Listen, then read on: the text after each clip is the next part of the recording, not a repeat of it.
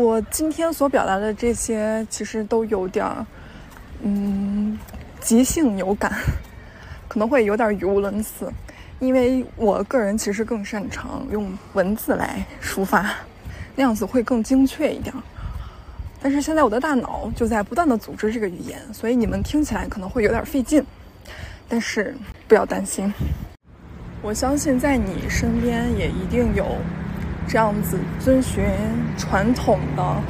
一毕业就按照父母的期许稳定的走上他的人生之路，一定有这样子的人。但你身边同时也有非常反叛，今天做这个明天做那个，同时他很有自己的想法，不停的来回的折腾，然后到现在有可能还是单身一人。我相信在你身边这两种人你都见过，那你觉得你是属于前者还是后者呢？或者是处于中间状态者？我觉得我一直都不属于前者那样子的人，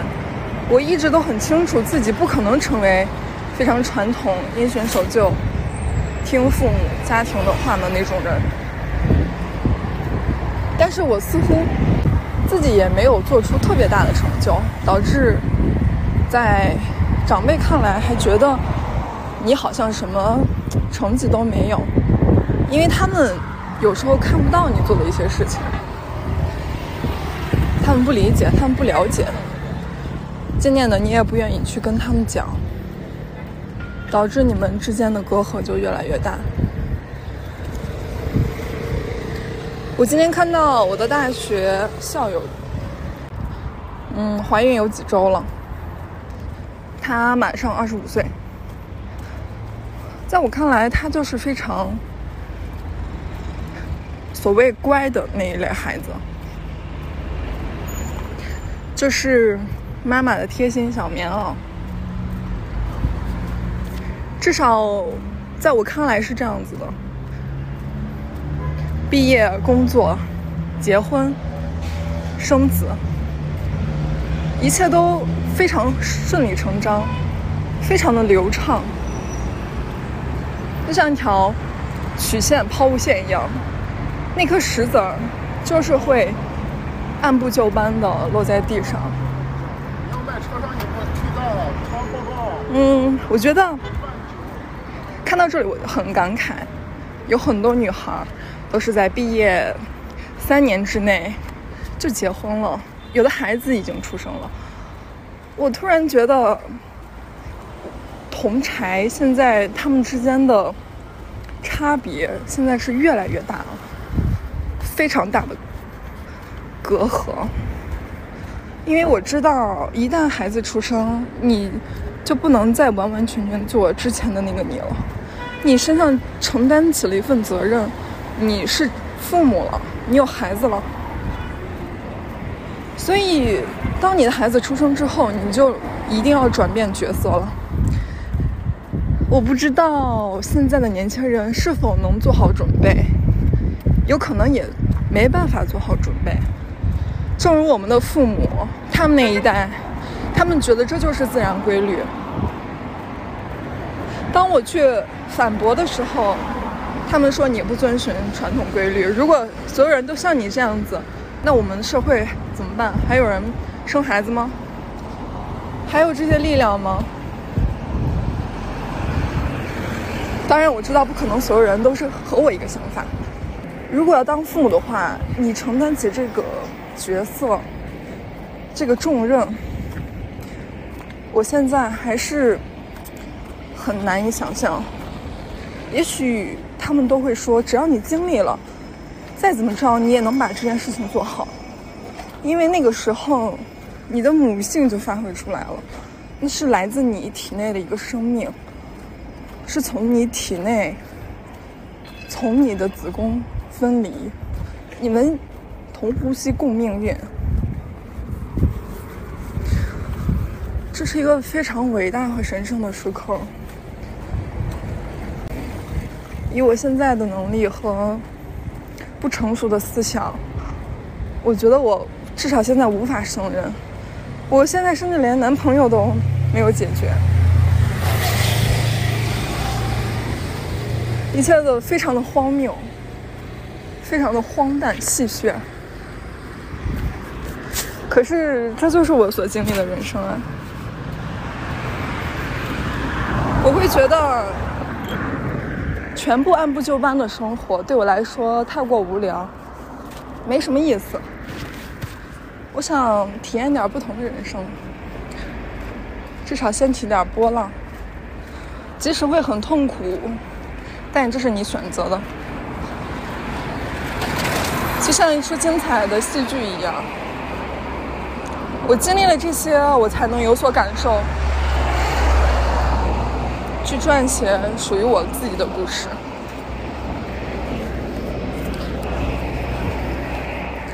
当然，我觉得他在某种程度上也是幸福的。他在年轻的时候就已经做好了所有的选择，他现在可以按照自己的方式来生活，一切都那么的合理，感觉是一颗冉冉升起的新星，你要去经营你的这颗星球。尽管也会充满波涛汹涌、惊涛骇浪，但是你在你的星球上，不管它变成什么样子，在这种意义上来说，早早结婚生孩子、做母亲、成家立业，也蛮有意思的。你开始经营了你自己的生活。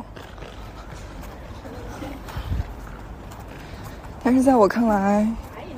还是那句话，我想过点不同的人生，尽管它会有痛苦，但是我选择的。我不会再去羡慕别人，因为我觉得每个年纪都有每个年纪不同的感悟。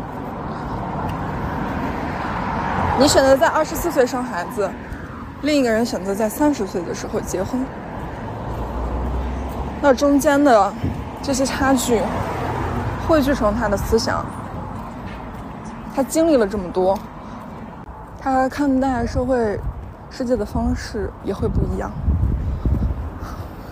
但是肯定会有人说了，你怎么着都是要经历这一遭，那你看看人家那些早早结婚生孩子的人，他现在就是比你这么没着落的要过得好呀。是，在一方面我承认，但是你们所做的这些选择不也是确定好了的吗？你无法再享受单身生活，自由自在的生活，你要面临抚养孩子，你要考虑他的教育等等一系列问题。那我觉得，如果我看到了这些现有的案例，它可能会影响到我未来的选择。当我见识到足够多的东西，我会更有底气，说我想要选择什么样的生活，我能够成为什么样的人。我有把握，我有信心，能够规划我的蓝图，按照着那个方向走。所以说这么多，并不是我嫉妒、羡慕、酸、遗憾、后悔，不是这种复杂的心情，而是我觉得我还是有很多可能性。总结到一条，就是我觉得人生有无限可能。我不想在年轻的时候束缚住自己，不给自己设限。这个东西该来的时候就让它自然发生吧。我倾向做这样的选择，也许在某个瞬间、某个时刻，你就会遇到那个 Mr. Right。 我今天所表达的这些其实都有点即兴有感，可能会有点语无伦次，因为我个人其实更擅长用文字来抒发，那样子会更精确一点。但是现在我的大脑就在不断的组织这个语言，所以你们听起来可能会有点费劲，但是不要担心，因为这就是即兴表达的一种 feel。 刚刚我又听了一遍自己讲的那些，其实就是我觉得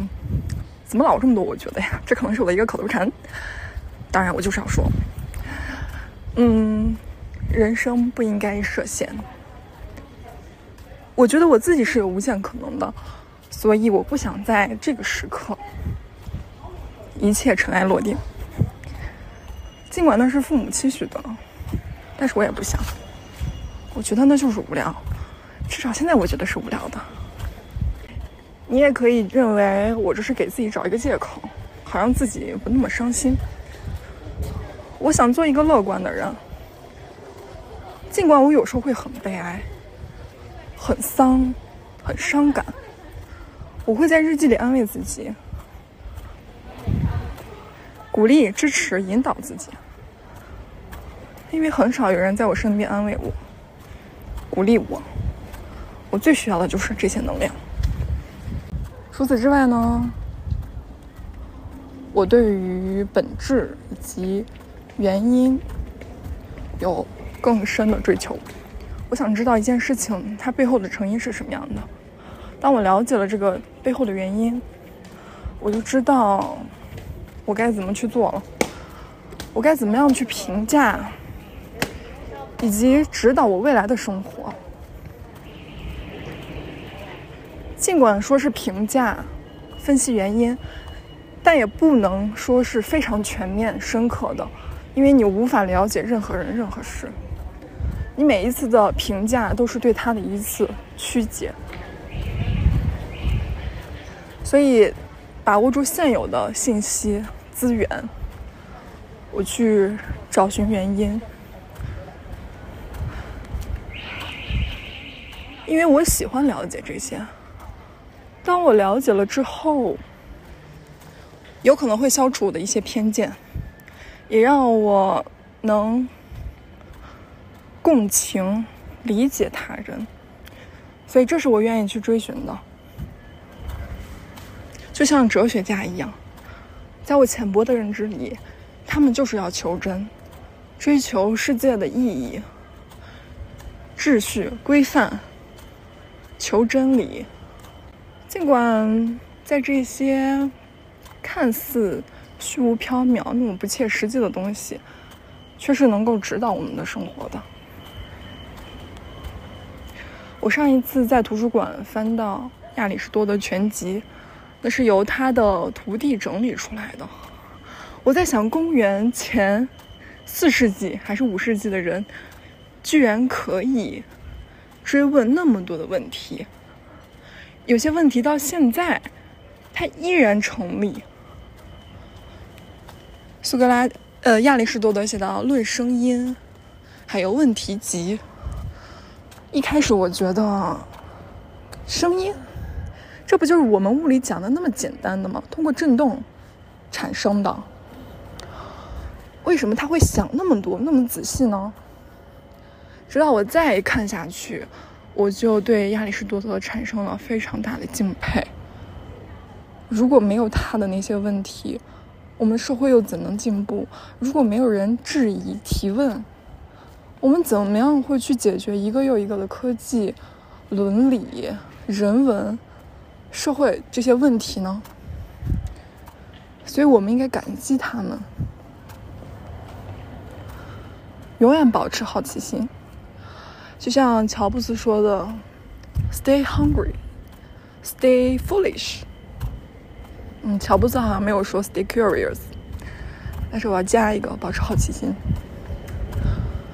于是刚刚我想说的是，为什么我们之间的区别、思想思维的差异、做出的选择，这个根本原因到底是什么呢？也许不存在根本原因，只是一个一个微小的瞬间。如果非要说根本原因，终极问题是不是又是关于量子、原子、宇宙？我不知道，但是我经历到身边这些就是传统意义上很乖的这些人，他们为什么会那样做选择呢？我到现在还是没有想明白。有可能我们都是在一起长大，同时代的人，是因为所受的教育不同，家庭环境不同，工作不同，遇到的人事物不同，聊天的对象不同，朋友不同，看的书不同，思考的深浅不同，是因为这些等等原因才造成了我们现在的差异吗？我的父母一再要求我做一个安稳的人，我想如果我按照他们的意愿安稳的生活也可以，但是我无法遵从自己的内心，内心会非常的煎熬，总会想着那是别人替你做出的决定，你怎么样都会心不甘情不愿，甚至埋怨他们。别人帮你做选择，就是对你最大的不公平。至少，曾经的我所做出的每一个选择，我都不会后悔，因为是我做的选择。我能怎样？我回不到过去，但是如果这个决定是别人帮我选择的，我就会痛恨他，同时我也埋怨自己，为什么那么不争气，为什么要听别人的话，为什么自己那么不坚定。所以为了避免这种情况的出现，我就按照自己的选择，按照自己的方式去生活。有人会说你这是自私，那我为了我自己，我就是选择一次自私。但是在道德上，情理之中，我不是一个自私的人，我是一个人，